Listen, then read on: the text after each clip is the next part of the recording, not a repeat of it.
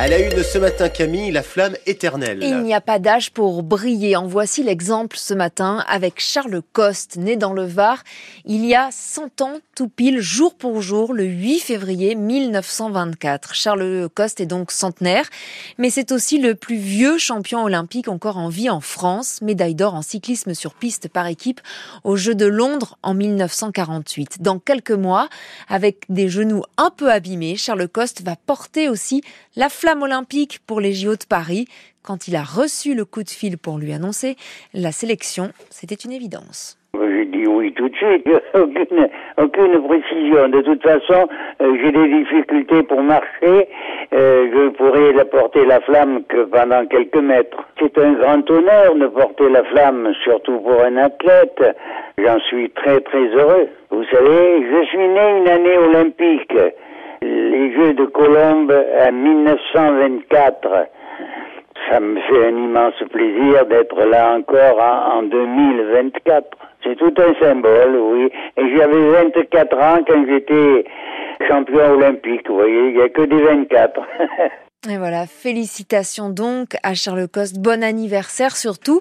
Et vous savez ce qu'on pourrait lui offrir? Dites-moi. La Marseillaise, oui, l'hymne de la Marseillaise. Charles Coste raconte que lors de la cérémonie des Jeux, justement, quand il a remporté la médaille d'or en 1948, la Marseillaise n'a jamais retenti. Les organisateurs se sont approchés de lui et lui ont dit Désolé, on ne trouve pas le disque. Ils lui ont ah. juste remis la médaille. Oh, il faudrait trouver le disque. Hein. Oui, je pense que quand il va porter la flamme, on va sortir la Marseillaise. Ça, c'est sûr. C'est France Bleu Provence, il est 8h30.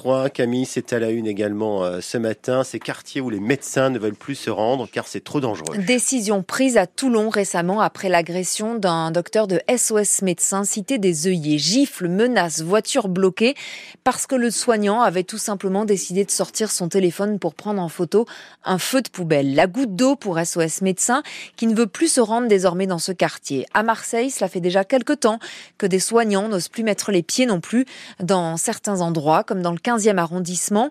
Julie Gasco, les habitants se sentent désormais délaissés. C'est simple, quand Linda appelle son médecin pour elle ou pour ses filles malades, c'est non. Des fois, euh, on est vraiment trop, trop malade et personne ne se déplace.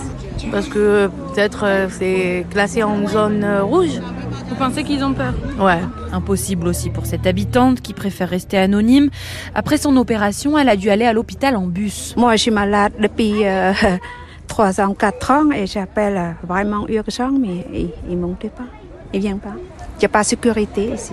Entre Cité Calisté, Bourrelli et Solidarité, il n'y a que deux médecins et un des deux doit partir à la retraite, comme celui de Corinne. Il nous a laissé euh, comme ça en plan, sans trouver un remplacement. C'est injuste que ce soit le 15e ou 14e ou n'importe quel arrondissement. Sinon, bon, il faut appeler les pompiers, mais bon, c'est pas sûr qu'ils viennent aussi. Hein, euh, voilà. Il faut vraiment qu'on soit vraiment à la porte de la mort, on va dire. Alors Antoine se sent abandonné, mais il comprend les médecins. Ils ont peur de venir. Il n'y a pas de sécurité au quartier. C'est dangereux, on est abandonné ici. On doit vivre avec la peine, avec l'angoisse, on peut vivre le quartier. Des Marseillais sans médecin dans plusieurs quartiers au micro de Julie Gasco pour euh, France Bleu Provence. Est-ce que vous aussi, vous vivez dans un endroit où les médecins n'osent plus venir? Est-ce que vous comprenez que parfois certains refusent les visites dans certains quartiers? Car cela devient trop dangereux C'est la question qu'on vous pose ce matin sur France Bleu Provence. Et puis comment mieux les protéger? On peut se poser la question. Vous nous le dites au 04 42 38 08 08 au cœur de l'actu. Vous réagissez en direct, c'est juste après ce journal. Un nouveau drame conjugal dans le Var, à nouveau un homme qui tue sa femme à Puget-sur-Argence. Un homme de 97 ans ouvert le feu sur son épouse, âgée elle de 95 ans. Cinquième féminicide dans le département depuis le début de l'année. Dans les Bouches-du-Rhône, la lutte contre le trafic de drogue sera dirigée par un nouveau préfet. La préfète en place jusqu'à présent, Frédéric Camilleri, s'en va, nommé dans l'Essonne.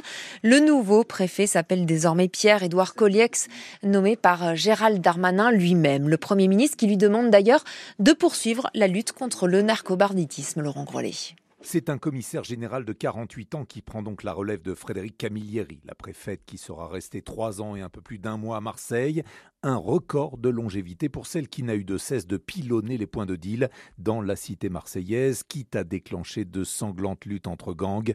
49 victimes recensées l'an dernier, un record. Ce nouveau préfet de police est un proche de Gérald Darmanin. Il était le conseiller police, place Beauvau, et son arrivée est qualifiée de surprise générale au sein de la police marseillaise, d'autant que Frédéric Camilleri pilotait depuis des mois la sécurité des épreuves olympiques qui se dérouleront à Marseille au mois de juillet. La débrancher maintenant, c'est plutôt surprenant, lâche un syndicaliste qui me confie avoir envoyé ce texto à la préfète sortante. Après Marseille, désormais, vous craignez des gains. Les précisions de Laurent Grelet pour France Bleu Provence au sein du gouvernement. On attend toujours la suite du remaniement. Une chose est sûre, François Bayrou n'entrera pas au gouvernement, mettant fin aux rumeurs qu'il le voyait déjà au ministère de l'Éducation. C'est l'ancienne ministre de la Justice, Nicole Belloubet, qui est désormais pressentie à ce poste.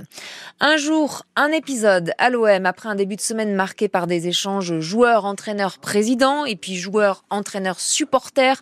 Le président Longoria en personne a voulu remettre les pendules à l'heure hier. Pablo Longoria dit croire en son équipe, surtout n'a pas aimé les reproches faits à Jonathan Klaus, que le club semblait pourtant prêt à vendre. Longoria qui dit aussi attendre une réaction désormais des joueurs demain face à Metz. Et c'est dans euh, cette ambiance un peu morose, euh, Camille, pour les supporters, que le groupe, donc euh, la vieille garde, hein, c'est un groupe de supporters du virage sud, veut revoir l'ancien Oui, le blason des débuts de l'OM d'il y a plus de 100 ans, on y revient encore, centenaire, puis pendant 20 ans à partir de 1986. Un blason historique et surtout qui représente les grandes heures olympiennes que certains voudraient aussi revivre. Bruno Blanza. Ils ne se reconnaissent plus en cet OM, loin des valeurs de leur ville, de Marseille, d'après Franck de la Vieille Garde. On enlève surtout toutes les pièces qui pourraient être un peu trop imprégnées de la culture marseillaise, des gens qui ont la grinta, des gens qui se battent, qui rentrent pas dans le moule.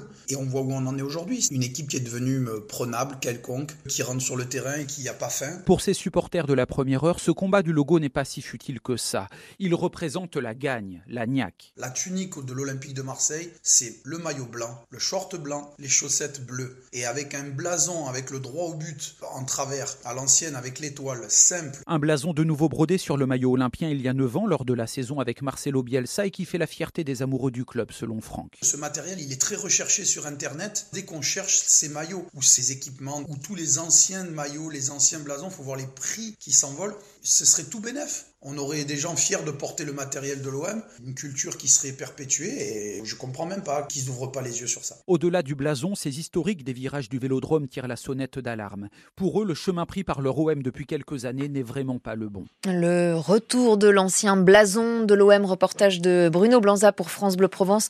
En attendant, et avec la tenue actuelle, les joueurs de l'OM seront bien sur la pelouse du vélodrome demain soir. Réception de Metz à 21h à vivre évidemment sur France Bleu Provence. Nous, on n'a pas l'ancien Laurent Menel, on a l'actuel hein, qui sera tout à l'heure euh, dans 100% OM. Il est éternel lui aussi. 18h, voilà. Il n'est pas encore centenaire, mais on n'est pas loin. Ce sera tout à l'heure à 18h, 100% OM sur France Bleu Provence.